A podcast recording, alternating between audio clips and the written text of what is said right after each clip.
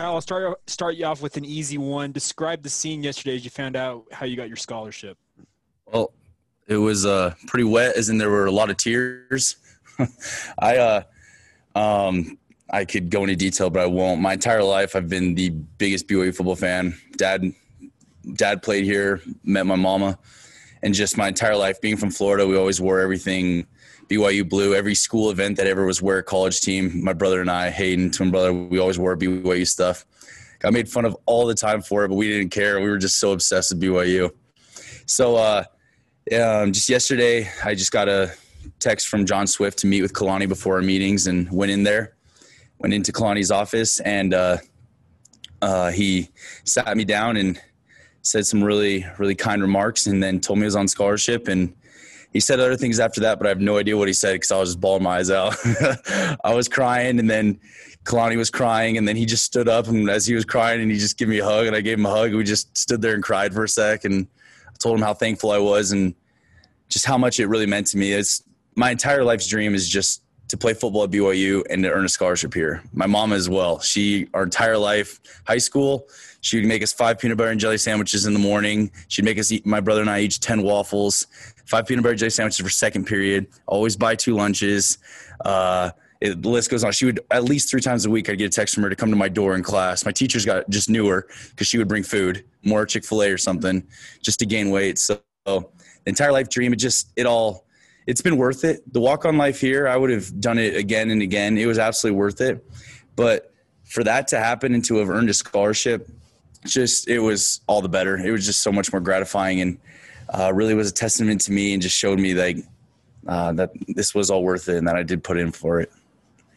We've talked with other guys who were walk-ons in the past, and they say that the differentiation between a walk-on and a scholarship player at BYU is negligible at best.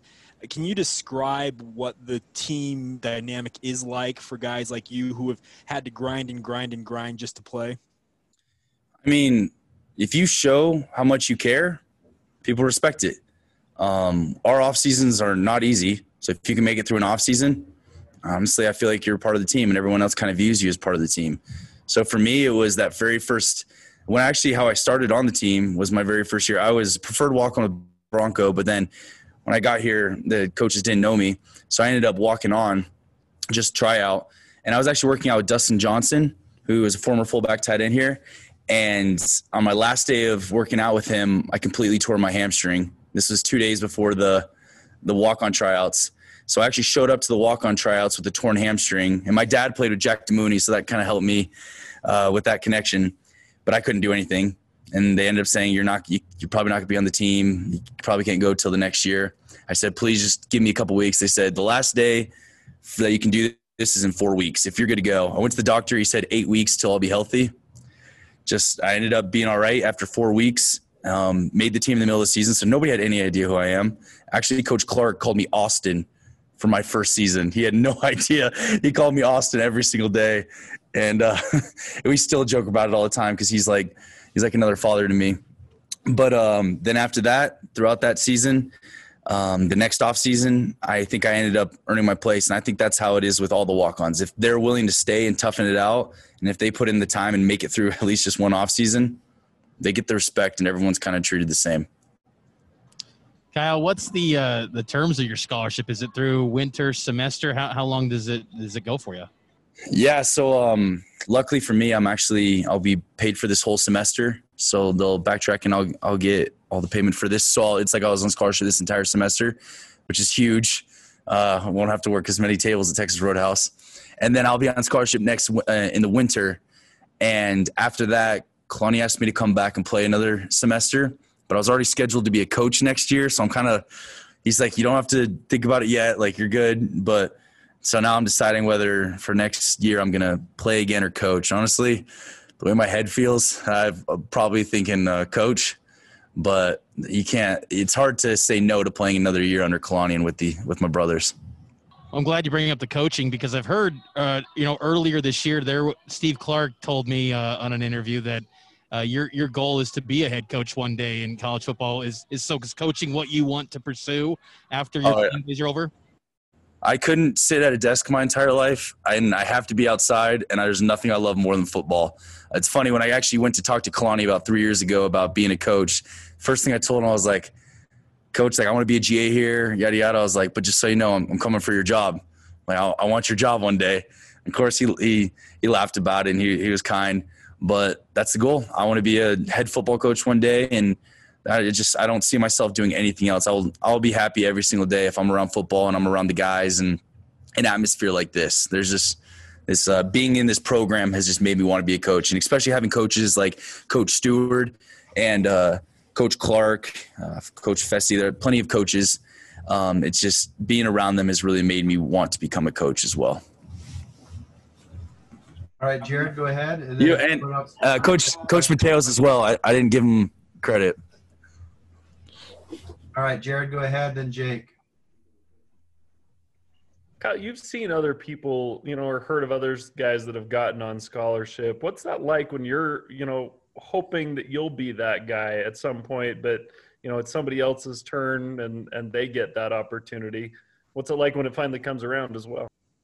Mixed emotions honestly heartbreaking. Like when it, it doesn't happen. That's why I was the beginning. I was like, I don't want to be too open about this. Too. I don't want to be too because I feel bad for some of the other guys. But one of the coolest things ever is just like every single time I knew that person deserved it, and I loved that guy, whoever got it. When Dax got his, I remember I was so happy for him. Brayden El-Bakri, especially since Brayden, he's literally my older brother, and so like they just everything about it, I was always proud and happy for him, and so it was a really cool experience. Yet when uh, everyone kind of like slowly found out, I it just I don't know, word just got out and guys were telling everybody just while we were at practice, and to have just about everybody on the team come up to me and give me a big hug.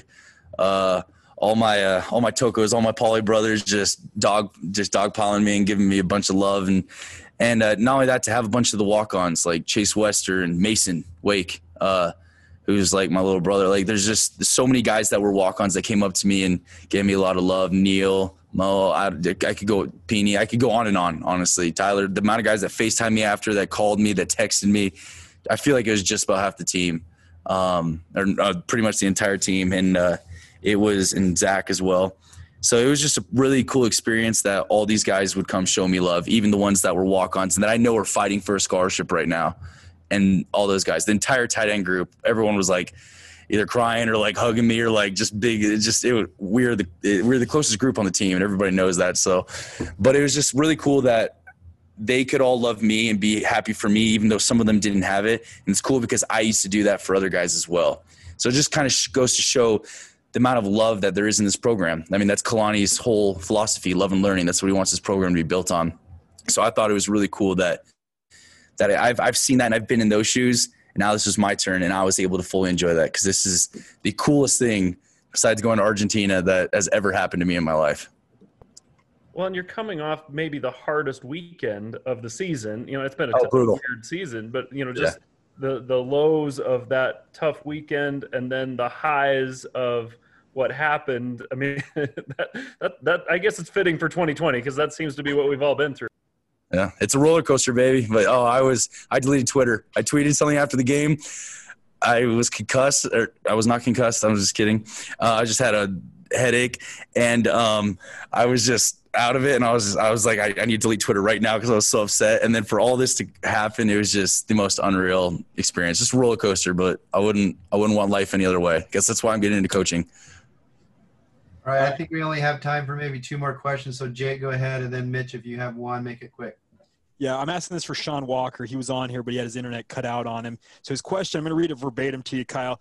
First thing, it says, ask Kyle who has the best TikTok game on the team, and then follow up, why is it him? See, before it even happened, Are you kidding me? It's me.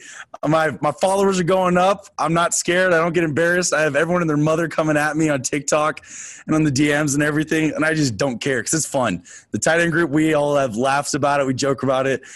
Bunch of guys on the team. Like when we were doing it after all those wins, we would get so much crud for it, so much smack. Hey, the ladies love it, and honestly, I have a lot of fun with this, so it's worth it.